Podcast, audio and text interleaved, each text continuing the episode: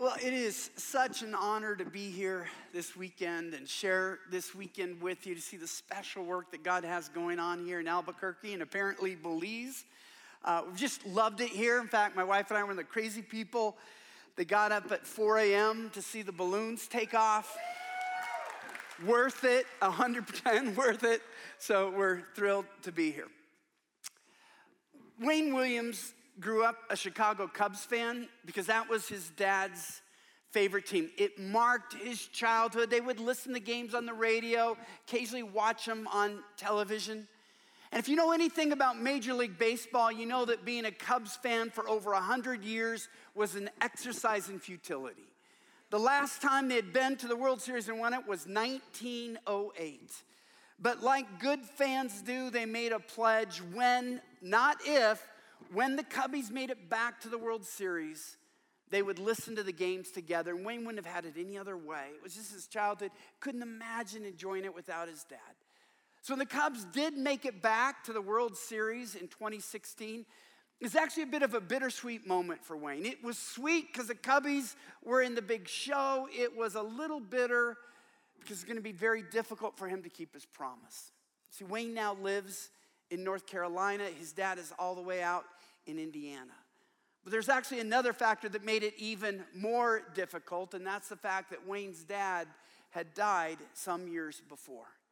But Wayne believed if you make a promise, you keep a promise. So he drove out to Indiana, and I've got a picture here of what he did. Got on his father's grave, opened up his phone, and Wayne and his father listened to the Cubs win the World Series together. Yeah, isn't it amazing? That, that story hit me as much as it did you. The fact that a guy would take his promise that seriously. He could have so easily said, Look, it was just a sentimental promise made when I was a boy. It doesn't even matter. My dad's not even here. But he felt that there was something where once he gave his word, he was going to go through with it regardless of how difficult it might seem. And maybe the reason that story hit me so much is that God reminded me of a promise I had made that transformed my marriage. I already thought my marriage was okay, but it took it to another level. And that was a promise I made on the day I got married 38 years ago. And I used tradition, if you use traditional vows, here's what you promised as well. I promised to love and to cherish until death do us part. That was probably the last time I ever thought about the word cherish. A little bit in the 80s or 90s when Madonna made it the title of a song. Didn't listen to it that much, but I just let it go until God reminded me of this promise and convicted me. This is what you said you would do for your wife. I want you to figure out what it means, how to do it, and then I want you to put it into practice, and doing it was revolutionary for me. What it did is, is it just raised the bar. Whenever I've thought of marriage, I always thought of love, which is key. And, and love is the substance of marriage. It's sort of like the bread of marriage, right? It's what's the substance, we need it. But cherishing is like the jam, it's what makes the bread delicious. And I believe God was challenging me and also those in his church, as so many have taken up the call, to look at the quality of our marriages and say, how do we raise the bar? And I believe looking cher- at cherishing as the goal is one of the ways that we do that. Now, some of you might say, oh, I'm single, watching online, it's time to tune out, or I'm here to have to hear another sermon on, on marriage. Let me just say why I think if you're a man or a woman who's single, why you might want to consider this you want this in marriage. Trust me, you do. And you need to know what cherishing means so that you have that standard for whoever you marry. As a pastor, I've seen so many singles where because they want to get married, they make so many excuses for the guy they're dating or sometimes the woman they're dating. Well, he's not that mean and he's usually kind of thoughtful. I, I want to raise the bar for you because if you know what cherishing is, and you want to be cherished in your marriage, and trust me, you do, then it's helpful to take a step back and realize okay, this is what cherishing is.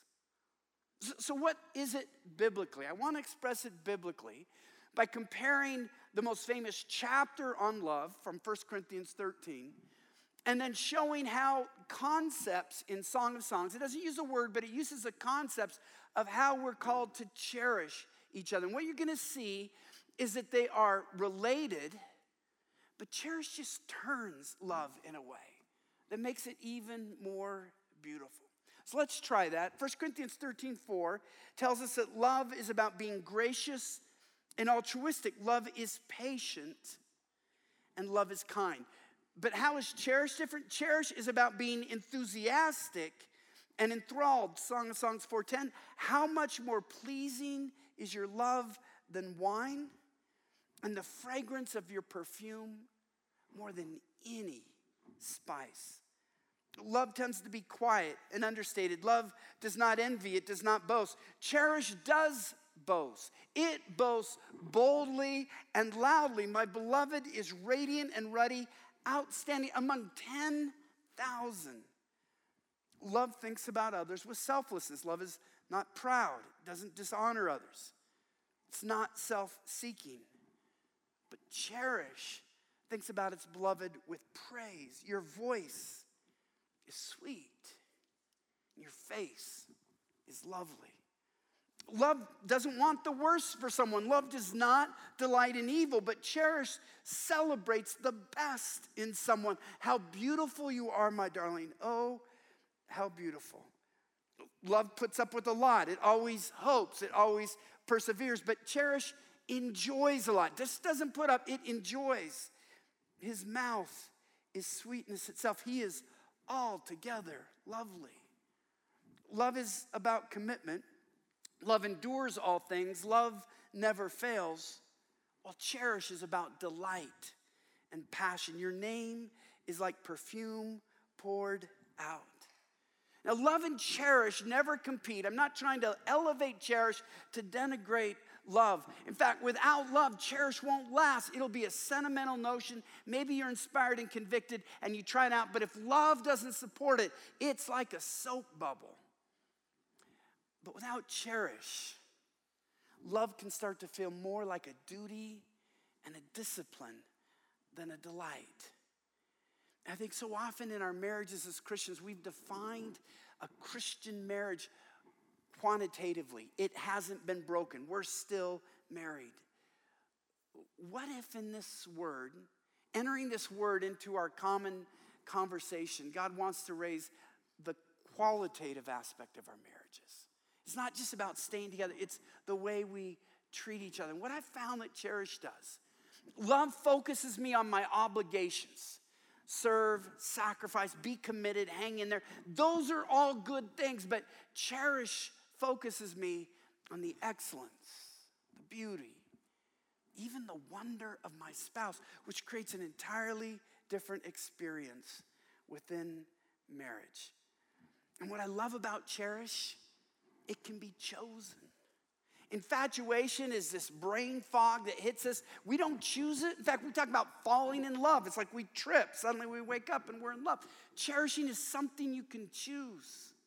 There are attitudes, there are actions, there are decisions that you can make that will build up a cherishing heart in your marriage. So, what do we do? What, what, are some of the steps? It is painful to try to summarize a book and a weekend seminar in 33 minutes, but let me give it a shot because I want you to have something to take away. The first step is this we have to remember our promise, right? We said we would cherish our spouse. Are we willing to do it?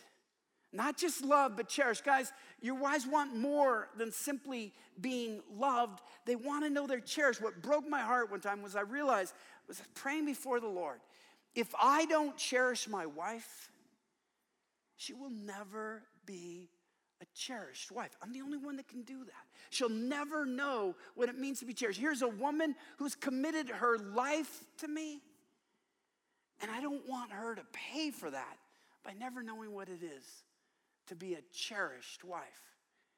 And the husband talks about what it means to be a cherished wife in Song of Songs 4 9. He says this You have stolen my heart. My sister, my bride, you have stolen my heart with one glance of your eyes. It's this experience that when he sees her, there's just something about her that makes his heart stop, that impacts him like nobody else does. After I'd finished writing Cherish and been putting this into practice and really trying to see it happen in my life, I had a surprising experience. I usually wake up a couple hours before my wife. I just don't sleep that much. And so I've been working in my office. Our master bedroom is just the next door. And I heard my wife rustling around, and I knew she was awake. I knew she would soon go walk down the hall, open up my door, and come up, and she'll give me a hug and, and tell me about her dreams or what her day is.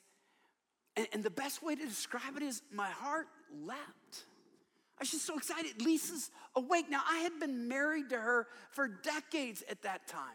And that didn't happen the first decade we were married. It didn't happen the second decade we were married. What, what was different? I'd learned how to cherish her. Here's what I found, and this is true of all of God's commands. See, I first started cherishing my wife because I believe He convicted me. And He said, You promise I'm going to hold you to it. And so I want to do it. But like everything God asks of us, haven't you found this to be true? when we obey, the blessing is more than we could imagine. We might do it because we think we're supposed to do it, and then God so blesses us. It makes so much sense. How can I be this dense? When you learn to cherish your spouse, it's a delight when they wake up because your favorite person in the world is now awake and you get to interact with them. It just caught me by surprise, but it's just the way of God that there's so much joy in obedience. But, wives, your husbands also want to feel cherished. Now, they might be suspicious of the word. When I was interviewing people for the book and I talked to guys, what does it mean to be cherished? And they'd like, I have to turn in my man card if I say I want to be cherished. But they know the concept. Pastor was with seven leading guys in his church. These are leaders. A lot of people envied him, they looked up to him. And he asked them, he just wanted to know what was going on in the homes in his church. So he said, how many of your wives love you? All seven hands went up. All right. How many of your wives like you? All seven hands went down. Every husband felt loved, not a single one felt cherished. And what they would tell you is look, I married a good Christian woman. She fears God. She's not going to break her word before God because, and so she's going to love me. She's going to stay there. But at best, she tolerates me. That creates a whole different dynamic in marriage that, that I believe God is calling us to do more. Because, wives, just why you want to hear, You've Stolen My Heart, My Sister, My Bride, your husbands want to hear Song of Songs 4, 9, or 2, 3. Like an apple tree among the trees of the forest is my beloved among the young men. Now, why should that verse stand out? You don't usually see apple trees in the middle of a forest, right? They don't usually make it. There's something different about him. He's unusual. All of these lumber trees just fit into each other. He is different. He's an apple tree that's sweet to the taste. There's something different about my husband. He wants to know that you look at him differently. He's not like all the other guys, he's something special to you. Now, the good news is, I, I, I promise you, I would not have come here this weekend. I would have, wouldn't have written the book if I wasn't convinced of this that you can choose to cherish your spouse. Otherwise, I, just, I don't want to just make you feel guilty. How do I know that?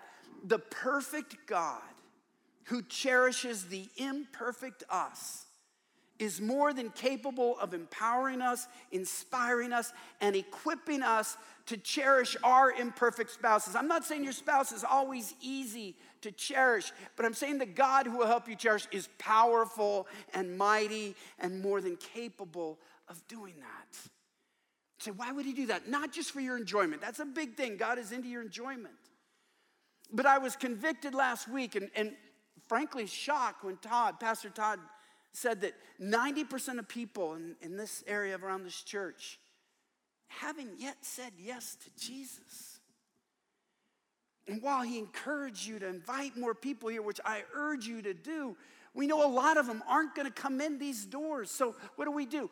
Well, what if we can bring our marriages to them? What if they're watching us on the ball field, in the boardroom, in schools and libraries and office buildings, and they notice it? people here, they, they treat their spouses different. I've never seen a husband treat his wife that way or a wife talk about her husband.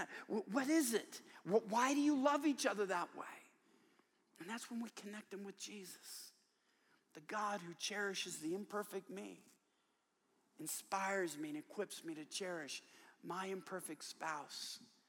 I, I, I want that marriage. Then come with us this weekend and meet the God who makes it possible.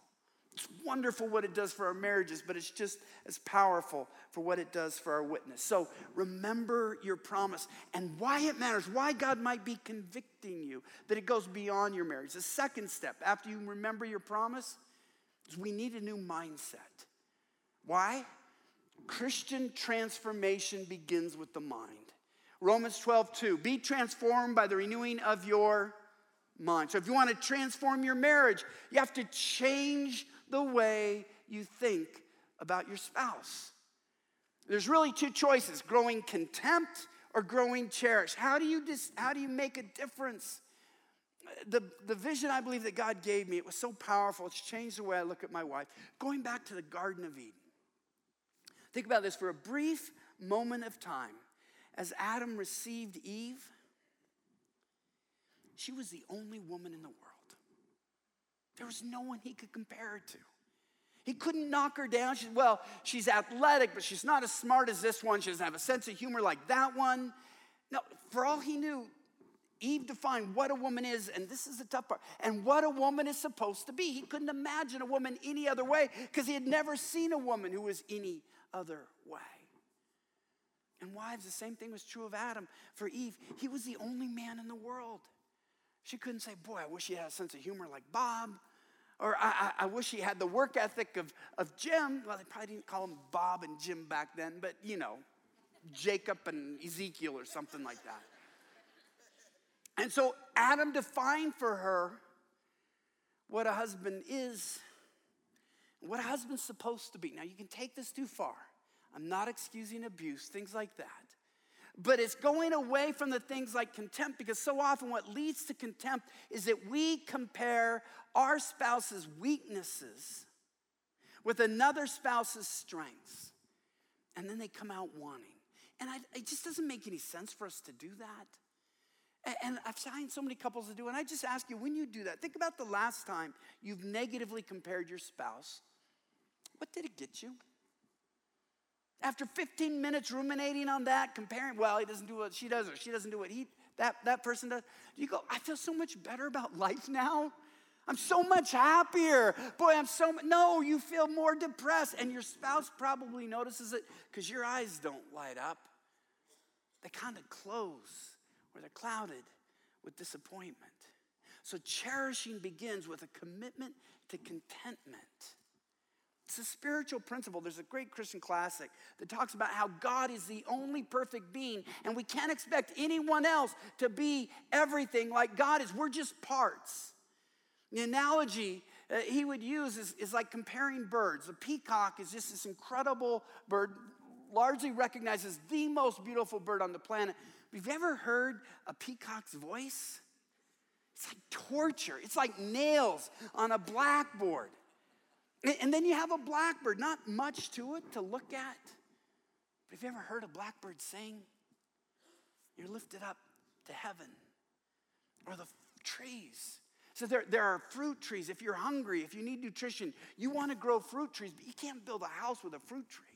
If you want to build a house, you go to the forest, you get the, the lumber trees. And so the point is, no spouse can be everything, even though we often try to make them that. If you fell in love with the blackbird, be a fan of blackbirds. Don't expect your blackbird to look like a peacock, all right? And if you married a peacock, don't expect your peacock to sing like a blackbird. It just doesn't happen. If you fell in love with a fruit tree, that sounds really funny. But if you fell in love with, you're a fan of fruit trees. You're not trying to build a house with that spouse, you're hiring somebody to build a house if you married that spouse. Guys, this is what's so key. If we want our wives to feel, and don't we? Out of all the women on the planet, they said, I will marry you. You know what they want?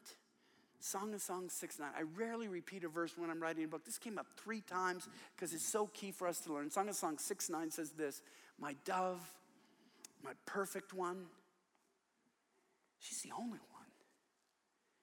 So husband said, There's nobody like her. The competition is over. Comparison stop. She is my perfect one. She's not just, per- she's the only one. And guys, I gotta tell you, this is why porn justifiably bothers so many women, why some will go into PTSD, legitimately clinical PTSD when they find out. Because they don't want to be compared. He chose me. I want me to fill up his eyes. And that's what it means to cherish our spouse. When I was doing a sacred marriage conference one time, it was a large church like this. I'd been in the green room. They came running in and said, Gary, we need you to do a mic check. We forgot. We can't open up the worship center till you do the mic check. Hurry. So I'm coming. And my wife was setting up the book table. Now, you might see her out there if you go by the book table now. If you do, um, you'll think like most people that we just don't belong together.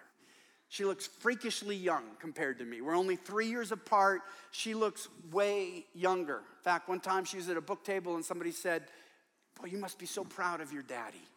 And she goes, I am, but he didn't write these books. I'm saying that to defend the woman's reaction. So I'm walking and I've got to, I've got to go fast. They said it was hurry, and my wife said at the book I wanted to at least say hi. I didn't want to ignore her. And so I went by, I smiled, then I, I patted her and she doesn't mind. I know some wives hate that. If she did, I wouldn't do it. For whatever reason, she kind of likes it, and I'm happy to do it. So that's our marriage, all right? So I'm patting her and smiling. She smiles back. And this middle aged woman saw this. She got a really nasty look on her she marches up to my wife. Is that Gary Thomas? She's like taken aback. Lisa, yes.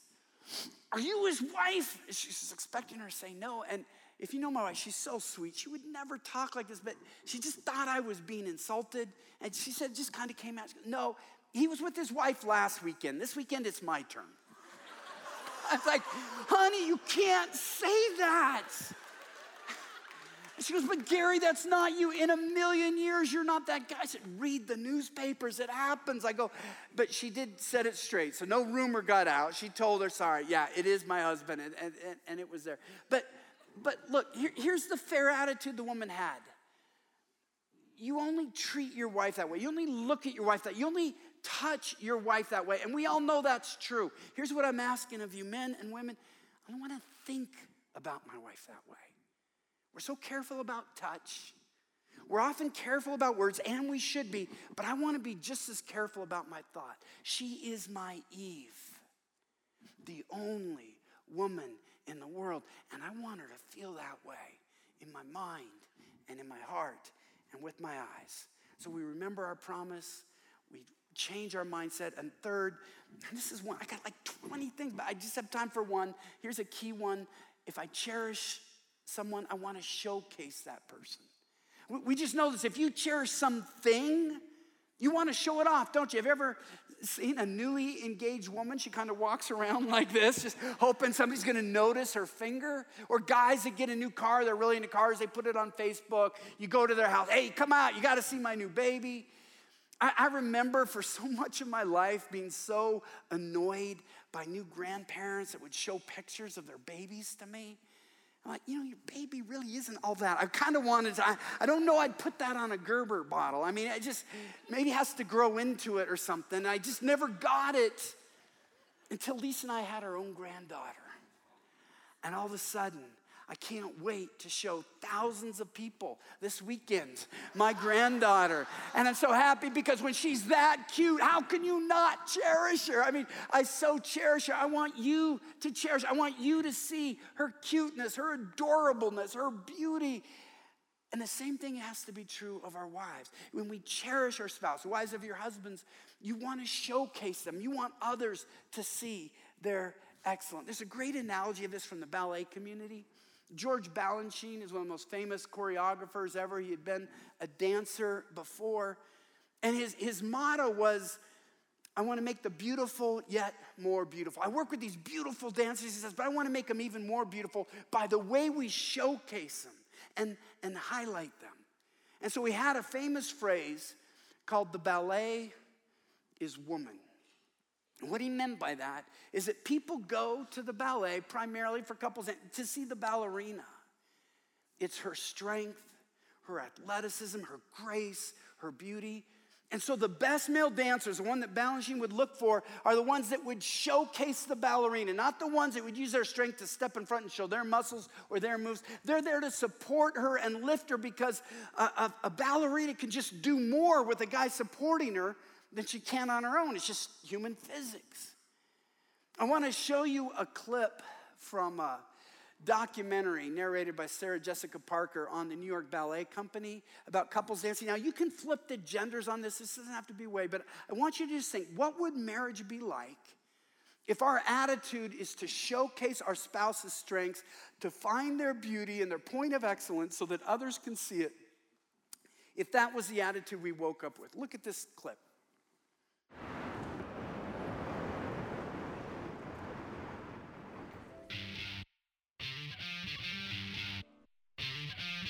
When a male dancer is paired with a ballerina, he can support, stabilize, lift, and turn her, allowing the partner to perform feats she could never do alone.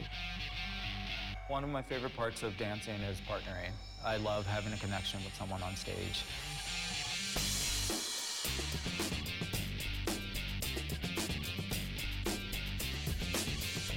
There's a saying we have that ballet is woman. The best thing I can do as a partner is to kind of disappear and make sure that everybody in the audience is enjoying her performance. Because it's not about you, it's about making the woman look beautiful.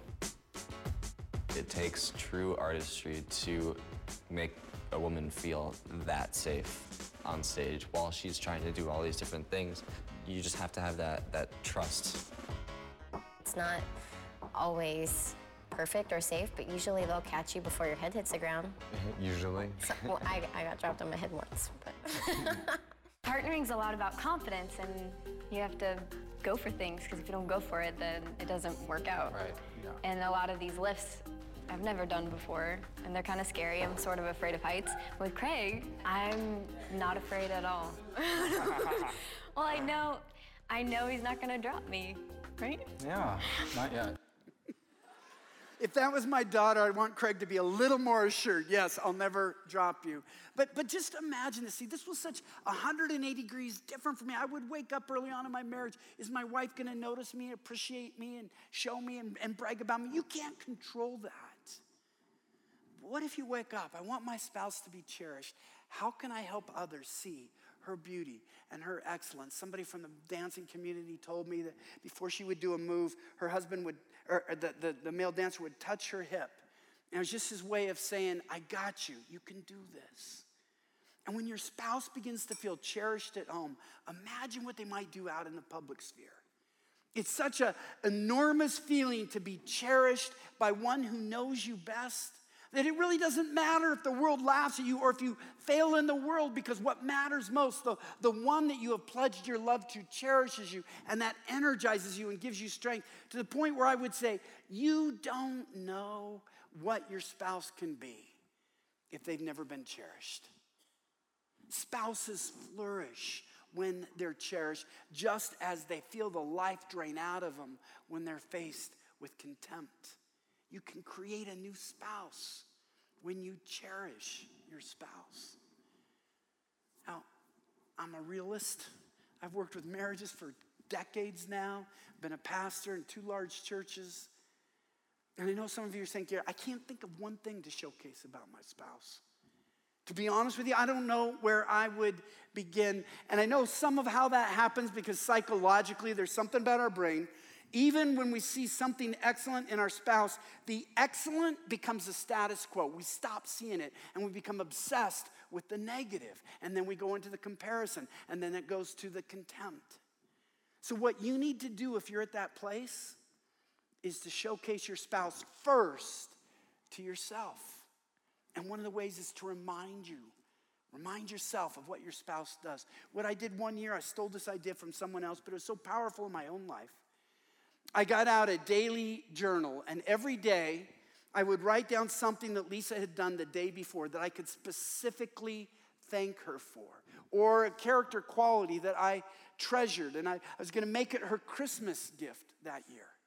And it's, you know, first 30 days you're thinking of something, and then 60 days. When you hit about three months, Sometimes you, I had to sit before the Lord and say, God, would you remind me what I can thank my wife for yesterday? Because I couldn't keep mentioning the same thing.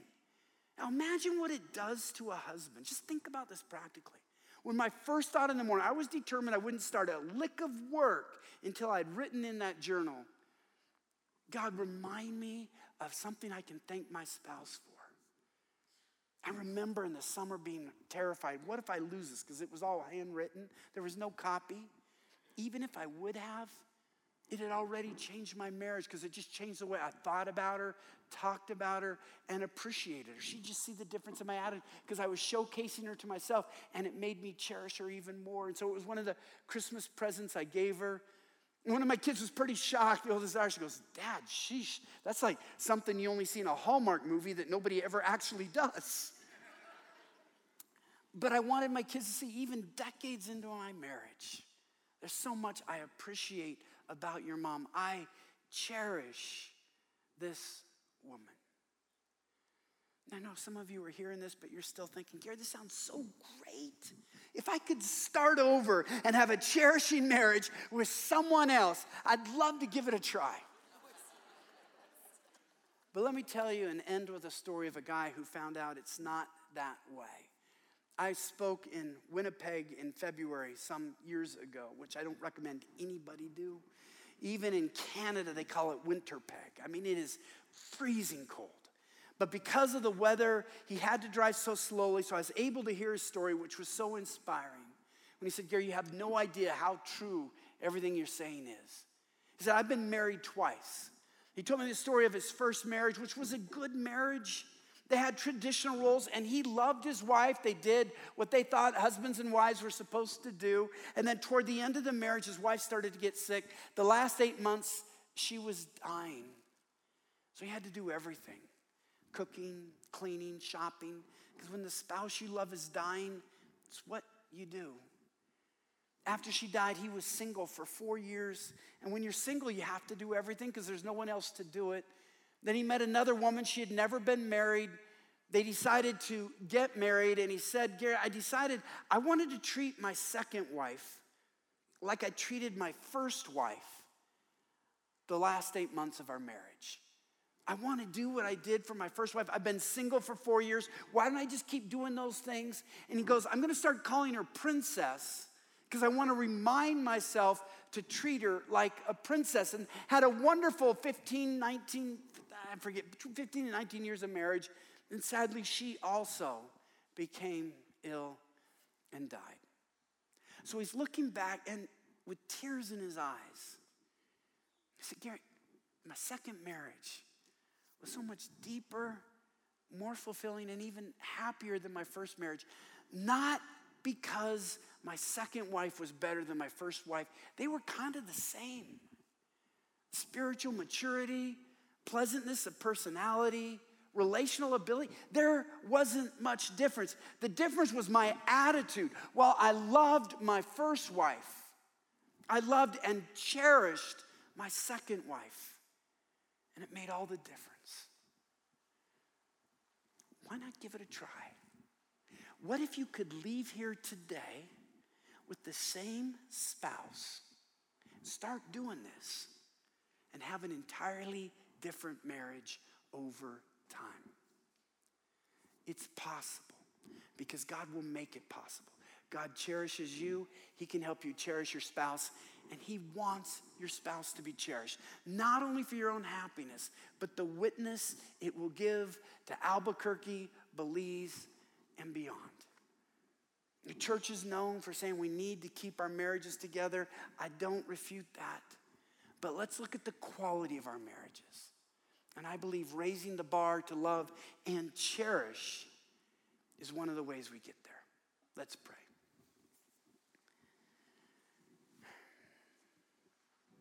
Father, this, just even talking about it, is such a beautiful picture to me. Because it reminds me of how you cherish us in our sin. While we were yet sinners, you died for us. And how you call us to treat others the way you have treated us. And I know some here, they may not feel like their spouse is worthy of being cherished. But God, you are worthy of being obeyed and worshiped and honored. So I pray that you would transform our hearts, would remind us of our promises, reset the way we think about our spouse, chase out comparison. Help us to showcase our spouse and worship and please you in the process. We pray in Jesus' name. Amen.